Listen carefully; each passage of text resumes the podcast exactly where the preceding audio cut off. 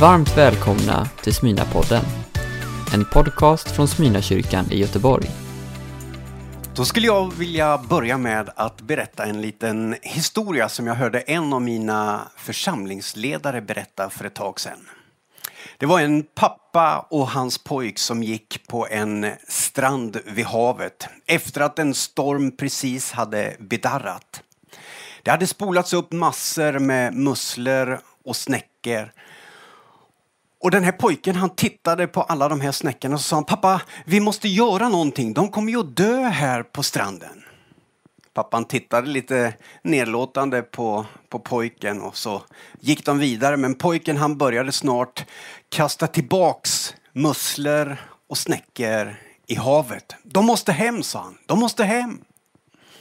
Pappan sa, men titta, de är ju tusentals musslorna som ligger här uppspolade på stranden. Ja, det spelar ingen roll, sa pojken och så tog han upp en till. För den här musslan gör det skillnad. Och så tog han upp en till och så kastade han en till och sa han, för den här musslan gör det skillnad. Ja, det gör all skillnad i världen. Det handlar om enskilda människor. Det handlar om enskilda liv. Idag så har jag fått förmånen att säga någonting om det som kallas för kyrka eller församling. Och I Bibeln så finns det många olika typer av bilder som man tar till hjälp för att förklara vad en kyrka eller församling är. Jag tänkte jag skulle ta mig mot en text som är hämtad från en vardagssituation ifrån en vanlig familj. Där eh, du får följa med på ett eh, spännande äventyr där en av barnen bestämmer sig för, av någon anledning, att lämna hemmet. Han kräver ut sitt arv och han eh, ger sig iväg. Av berättelsen så förstår vi att det inte går så där jättesnyggt till. Men han, den här grabben, inser att jag måste ut, jag ska klara mig själv. Jag ska leva livet ont, dåligt eller vad motivet är, det vet vi inte. Vi vet bara att han ger sig iväg. Och livet ter sig som det kan göra ibland. Omständigheterna förändras för den här killen. Det blir hungersnöd och själv har han festat rätt så hårt och hamnat i knipa. Och när både pengarna är slut och omständigheterna är svåra så hamnar han i den djupaste nöd. I den situationen så börjar han att längta hem. Det finns någonting i hans inre som, som pekar på att jag, jag vill hem. Jag längtar verkligen hem.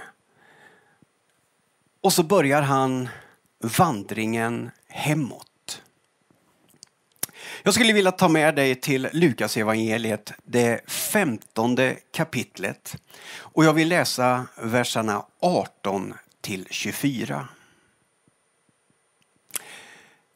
Jag ger mig hem till min far och säger till honom Far, jag har syndat mot himlen och mot dig. Jag är inte längre värd att kallas din son. Låt mig få gå som en daglönare.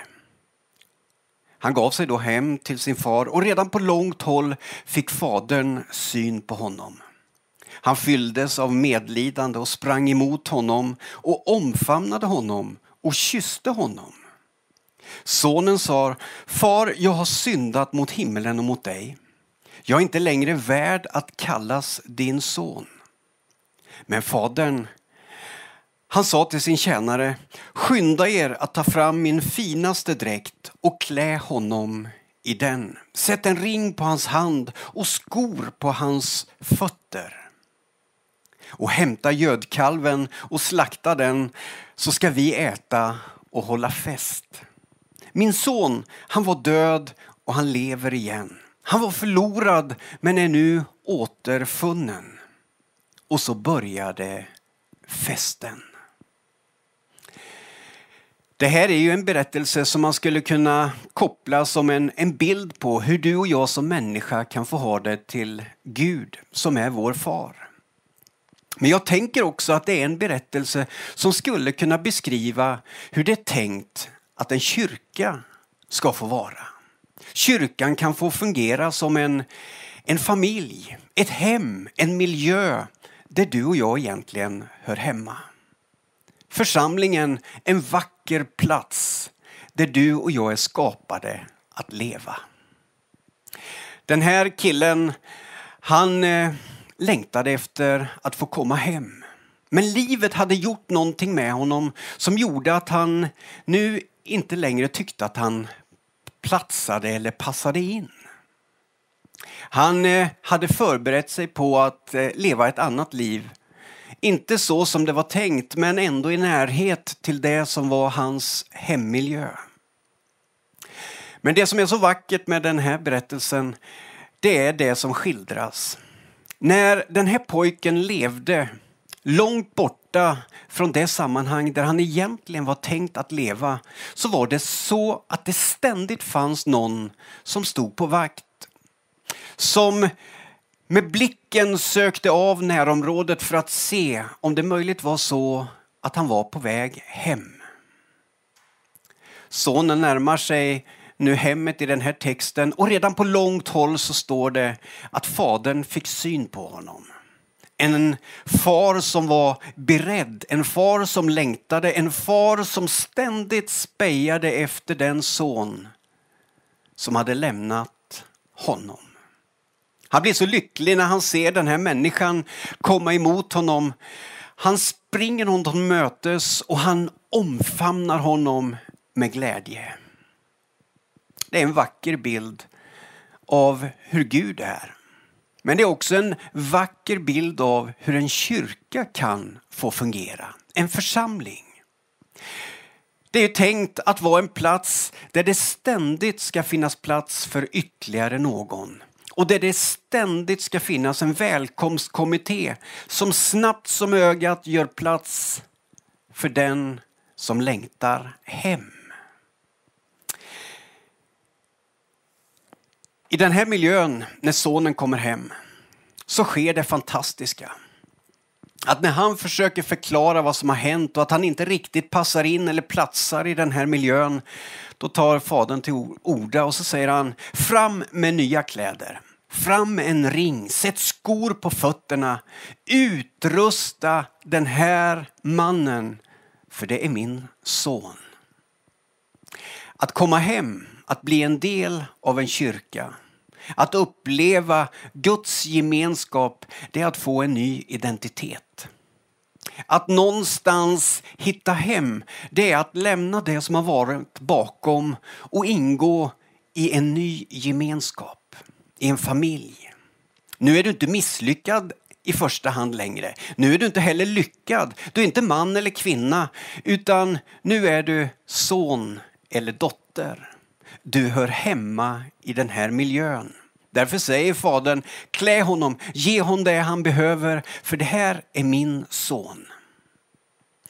Tanken med en kyrka är att det ska vara en plats där du och jag utrustas, där vår identitet stärks och där vi får det vi behöver för det liv som ligger framför.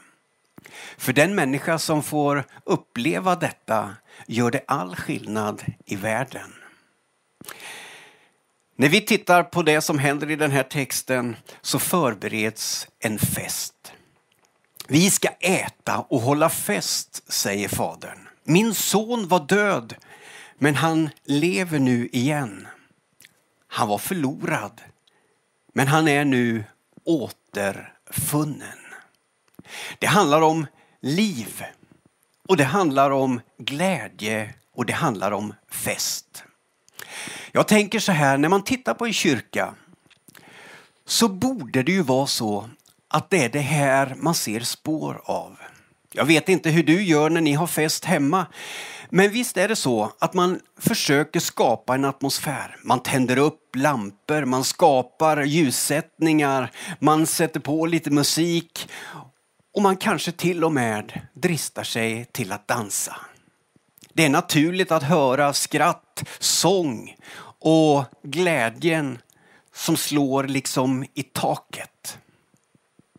Det var så det var tänkt att det skulle vara i kyrkor och församlingar. Inte påklistrade leende, inte krystade fester, utan någonting som bottnar i en genuin, uppriktig glädje över att man har funnit någonting som är värt att fira. I den här familjen, i den här församlingen så var det en till som hade kommit hem som hade fått livet förvandlat och nu var ljuset tänt. Nu var musiken igång och nu åt man, man drack, man dansade och sjöng. Tänk om det kunde vara så runt om i vårt land att när man ser en kyrka då hör man och ser man ljuset, glädjen och festen och man undrar vad är det som skapar denna glädje och värme? Jesus, han kom till den här världen. Han kom för att skapa den här förutsättningen. Det står i Johannes 3.16 att så älskade Gud den här världen att han utgav den. Han gav den sin enda son för att var och en som tror på honom inte ska gå förlorad utan ha evigt liv.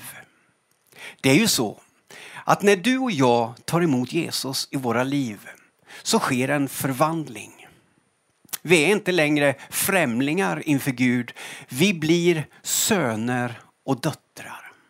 Vi får en ny titel. Vi sätts in i ett nytt sammanhang. Vi ingår nu mer i ett folk, i en familj som är global.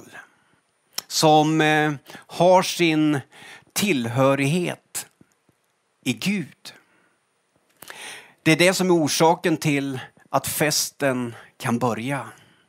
Det är det som gör att du och jag kan tända ljuset, sätta på musiken och leva ett nytt liv. Och jag vet att det inte alltid är så här. Även som kristen kan ju livet vara tungt och jobbigt och svårt. Men någonstans så finns en grundglädje som sipprar igenom varje gång som jag inser vad jag har i min tro och att det finns en plats där jag hör hemma. En gemenskap där jag har hittat hem. Därför säger Jesus i bergspredikan, var ljus, var ljus som lyser i mörkret. Och jag tänker, det är en uppmaning till kyrkan. Tänd ljuset i alla fönster. Sätt på musiken, låt det synas att här finns det någon hemma och det finns plats för fler. Jag tänker att varje kyrka, varje församling skulle kunna få vara som en lysande fyr. Någonting som signalerar för den värld som präglas av så mycket mörker att här finns det en möjlighet att hitta hem. Jag har en, en gammal båt och den nyttjar vi med glädje. Men även en gammal båt kan ju hamna i situationer ute på havet där det blir rätt så skumpigt och gungigt och det kan komma dimma och man kan känna sig rätt så utsatt. När eh, vi var ute en sommar med familjen så vart det just så. Det vart så pass gungigt och skumpigt. Det här var på Vänern faktiskt. Så att eh, barnen de kräktes i alla hinkar vi hittade. Frun undrade hur lång tid det tog för oss att hitta hamnen vi skulle till. Själv står jag där vid eh, ratten och med oro blickar jag ut för att om möjligt få tag på den där fyren. Ljuset som skulle guida mig in i hamnen.